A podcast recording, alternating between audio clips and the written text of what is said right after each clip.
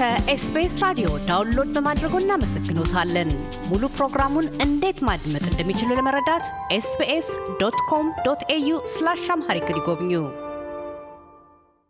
ከምንጊዜም ሚዲያ መስራችና አዘጋጅ ርዕዮት ዓለሙ ጋር ቀደም ብለን ባካሄድነው ቃለ ምልልስ ስለ ምንጊዜም ሚዲያ አመሰራረት፣ ስየማና ትርጓሜ፣ የሳምንታዊ ፕሮግራም ዝርዝር፣ የማህበራዊ ሚዲያ አዎንታዊና አሉታዊ ተጽዕኖዎችን አንስተናል። ለቀጣዩ ውይይታችን ቀዳሚ መጠይቃችን ፖለቲካዊ ርዕሰ ጉዳዮች በዋነኛነት የአያሌ አድማጮች ተመልካቾችንና አንባቢያንን ቀልብ በሚስቡ በት አገርኛ ሁኔታ ከኢሳት እስከ ምንጊዜም ሚዲያ ባሉ ዝግጅቶችሽ ለስነ ጽሁፍ ልዩ ትኩረት ለመስጠት ስለምን ወደድሽ የሚል ነው።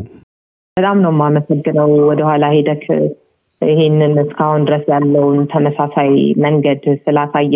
ለምን አሁን ሚዲያዎቹ ሲለዋወጡ የሆነ የሚለወጥ ነገር የሚጠብቅ ሰው አለ። የምንፈልገውን ነገር በደንብ አድርገን መስራት የምንችልበትን አይነት ሁኔታ የሚሰጠን ነገር ነው የፈጠር ነው በምን ጊዜ ሚዲያ እንጂ እኔም ሆንን ተወልደ በፊት የምንሰራቸውን ነገሮች እንዳልኩት በአይነት በቁጥር የማሳደጉ ነገር ካልሆነ ሞቲቫችን አልተለወጠም። ሁሉም ነገር እንዳለ ነው። ሶስት ስልሳ ውስጥ ነበር ይሄ የመጽሐፍ ፕሮግራም ኢሳት ውስጥ ነበረ። በዛ መስራት የምፈልገው ነገር አለ። ስለዚህ ምን ጊዜ ሚዲያ ውስጥም አለ። የእሱም የጥበብ ስራዎች እንደዛው ማለት ነው። ፖለቲካውንም ደግሞ እንደዛው እንሰራለን። ግን ያንን ብቻ አንሰራም። ለምን ቢባል አንተ የጠቀስከው የጥበብ ዋጋ አለ።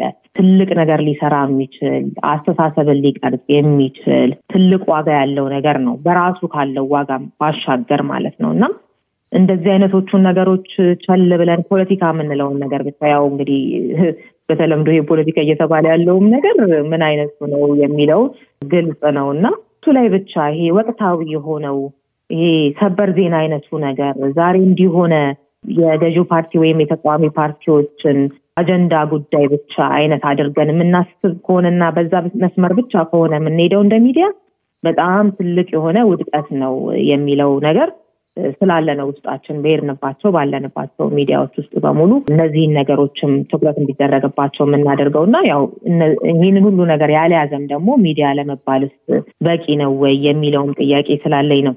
የመጽሐፍትን ጉዳይ በተመለከተ ማንበብ በተለይም ደግሞ በጣም ዋጋ ያላቸው አስተሳሰብን ሊያሰፉ የሚችሉ ሊያመራምሩ፣ ጥያቄ ሊፈጥሩ የሚችሉ እንደዚህ እንደዚህ አይነት ነገሮችን ወይንም ደግሞ የተለያዩ ጥበባዊ ስራዎችን የፍልስፍና ስራዎችን የሆነ አንድ ጉዳይ ላይ ብቻ ሳይሆን እንዳልኩ ብቻ ወደ ህብረተሰቡ ቢደርሱ አንዳች ነገር ያበረከታሉ ብዬ የማስባቸውን ውይይት የማደርገው እንደዚህ አይነት ነገርን አዎንታዊ የሆነ አስተዋጽኦ ለማበርከት ነው። ማሰብ በበቂ ሁኔታ የማንችል ከሆነ ማንም የሚነዳን እንሆናለን። ማገናዘብ የማንችል ከሆነ የሚሰጠንን በሙሉ እውነት ነው ወይ? መጀመሪያ በጣም የሚያስደነግጥ ነገር ነው። ካሳው እንደምታየው የሆነ ነገር ከወጣ የሆነ ሚዲያ ላይ የሆነ ዩቲዩብ ላይ የሆነ ሰው የሆነ ነገር ካለ በቃ እውነት ነው። ከዛ እንዴት እንደሚዛመት ከዛ ሰዎች ከዛ ተነስተው እንዴት react እንደሚያደርጉ ስታይ ትደነግጣለህ። ለማረጋገጥ ቆይ ይሄኛው እንዲህ ብሏል እውነት ነው ወይ? እስኪ ያኛውን ደግሞ ልይ፣ ይህንን የሚነግረኝ ሰው ተአማኒ ነው ወይ አይነት ነገር እንኳን ለመጠየቅ ያለውን ነገር ስታይ እጅግ በጣም አስደንጋጭ ሁኔታ ውስጥ ነን በአብዛኛው ያለ ነው እና ይሄ የማንበቡ የመነጋገሩ ሀሳቦች ላይ እንዲህ እንዲህ አይነት ነገራችንን ሊቀርፍ ይችላል። የሚያስብ ሰው ሊያበዛ ይችላል። የሚመራመር የሚጠይቅ ሰው ሊያበዛ ይችላል። አለበለዚያ ሁልጊዜ አገዛዞችን የመቀየር ጉዳይ ብቻ ከሆነ እሱ እንዳለ ሆኖ ማለት ነው። የታሰርኩበትም ብዙ ነገር የከፈልኩበትም ነገር ነው።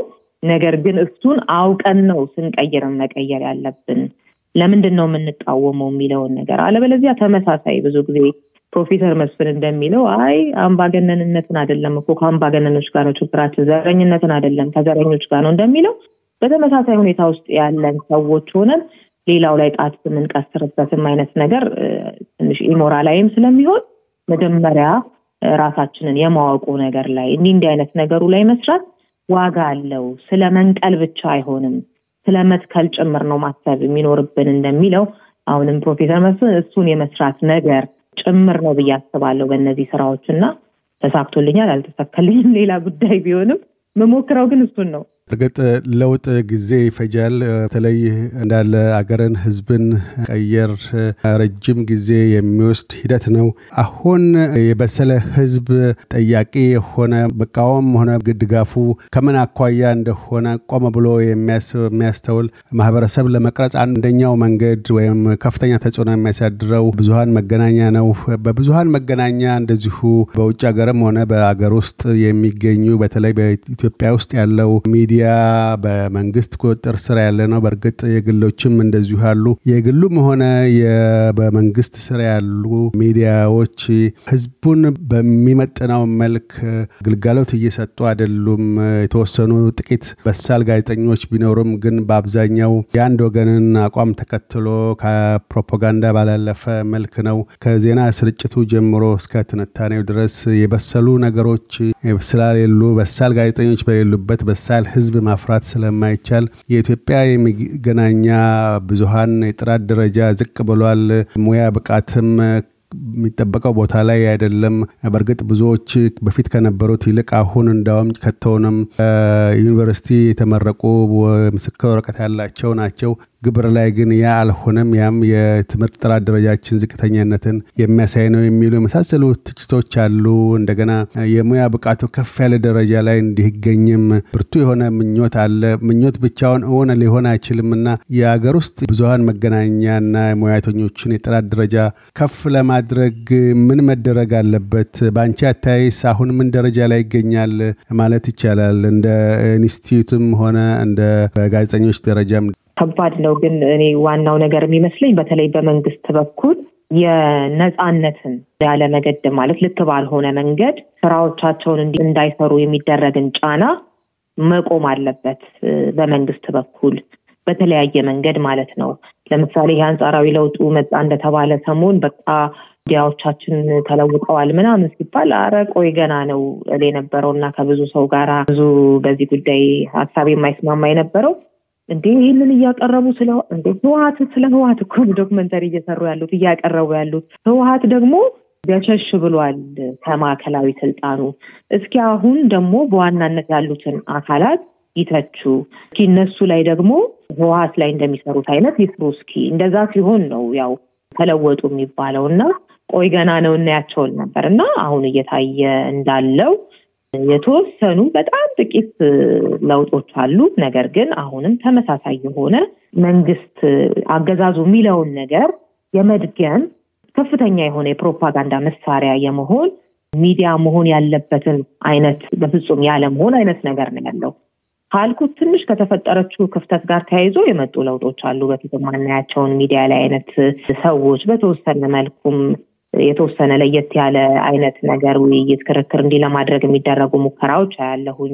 የጋዜጠኞቹን አቅም ታያለ። ነፃነት ቢኖር ኖሮ ምን ሊሰሩ እንደሚችሉ ማለት ነው። ያለብን እንደ ሀገር በሁሉም ዘርፍ የገባንበት ይሄ የመውረድ ነገር በሞራልም በአቅምም እንዳለ ሆኖ ነገር ግን ነፃነት ቢኖር ደግሞ ምን ሊሰራ ይችላል የሚለውም ይሄ አንጻራዊ ለውጡ እንደመጣ አካባቢ ያሉት ክፍተቶች ላይ ይሰሩ የነበሩ አንዳንድ ፕሮግራሞችን ስታይ አሁን በደንብ ነፃነት ቢኖራቸው ኖሮ እነዚህ ሰዎች የተሻለ መጠየቅ የተሻለ ክርክር፣ ውይይት የሚደረግበት የሀሳብ መንሸራሸሪያ የሆኑ መድረኮች የሆኑ ነበር በተለምዶ የመንግስት የምንላቸውን ሚዲያዎች። ስለዚህ ከዛ ይጀምራል።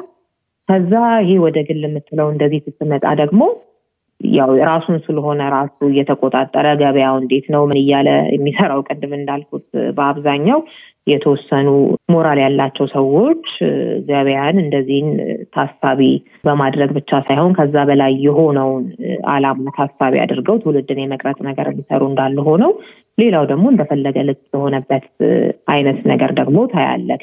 ስለዚህ መሆን አለበት ብዬ የማስበው ከላይ መጀመሪያ ብዙ ሰው የሚያገኘውን አይነት ገጠር ያለው ሰው ሳይቀር የሚያገኘውን አይነት ይሄ የመንግስት የሚባሉት ሚዲያዎች ላይ ለውጥ ቢመጣ በነፃነት የመስራት ለውጥ ቢመጣ ትልቅ የሆነ ነገር ይገኛል ብዬ አስባለሁኝ። እንደዛ ምል ከተደራሽነትም አንጻር ነው። እዛ ገጠር ሳይቀር እንግዲህ ብዙ የግል እንዲህ ሊገቡ ስለማይችሉ ያኛው ግን ሲገባ በትክክለኛ መረጃ የሚሰጥ ቢሆን ለማህበረሰቡ ከተአማኒነትም ከብዙ ነገርም ከተደራሽነትም አንጻር ትልቅ ዋጋ ይኖረው ነበር። ሌላውን ስልጠና የመስጠት ጉዳይ በተለምዶ እንደዚህ የሚሰሩ የተለያዩ ሰዎችን በትክክል ምንድን ነው ሙያው የሚጠይቀው የሚለውን ነገር ስልጠና የመስጠቱን አይነት ነገር ቢደረግ ጥሩ ነው። ሌላው የመገናኛ ባለሙያዎች ማህበርም አሁን ቆንጆ እንቅስቃሴ ላይ ነው ያለው። በቀደምም ስለታሰሩ ጋዜጠኞች እንደዚህ ያወጣውን መግለጫ አይቼ ነበረ።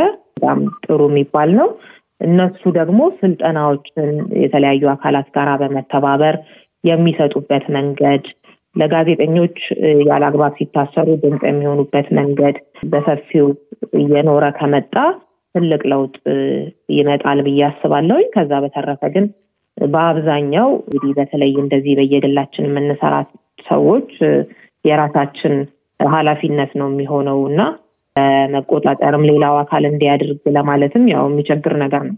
የምንጊዜም ሚዲያን መከታተል የሚፈልጉ ግለሰቦች በምን መልክ ነው ሊያገኟችሁ የሚችሉት? አሁን ለጊዜው ያለነው ፌስቡክ እና ዩቲዩብ ላይ ነን ያለ ነው። ምንጊዜም ሚዲያ ብለው ዩቲዩብ ላይ ሲፈልጉ ያገኙናል። ኤምኢ ኤንጂ አይ ዜድ ኢ ኤም ኤምኢ ዲአይ ኤ ምንጊዜም ሚዲያ M E N G I Z E M ሚዲያ ከዛ M E D I A ብለው ቢፈልጉ ያገኙናል። ዩቲዩብ ላይ ፌስቡክም ላይ እንደዛው ያገኙናል። የትዊተር የተለያዩ መንገዶችን እንገኛለን። ወደፊት ግን ተደራሽነታችንን በተለያዩ መንገዶች ለማስፋት አስበናል። በቅርብ የምናሳውቅ ይሆናል ከእግዚአብሔር ጋር ብዬ አስባለሁኝ። ለአሁን ግን ያለነው በዋናነት ዩቲዩብ ላይ ነው ማለት ነው። ጋዜጠኛ ርዕዮት አለሙ የምንጊዜም ሚዲያ መስራች እና አዘጋጅ፣ ስለ ቃለ ምልልሱ እናመሰግናለን። እኔም በጣም አመሰግናለሁ። እያደመጡ የነበረው የኤስቢኤስ አማርኛ ፕሮግራምን ነበር። የፕሮግራሙን ቀጥታ ስርጭት ሰኞና አርብ ምሽቶች ያድምጡ። እንዲሁም ድረገጻችንን በመጎብኘት on demand እና በኤስቢኤስ mobile app ማድመጥ ይችላሉ። ድረገጻችንን ኤስቢኤስ ዶት ኮም ዶት ኤዩ አምሃሪክን ይጎብኙ።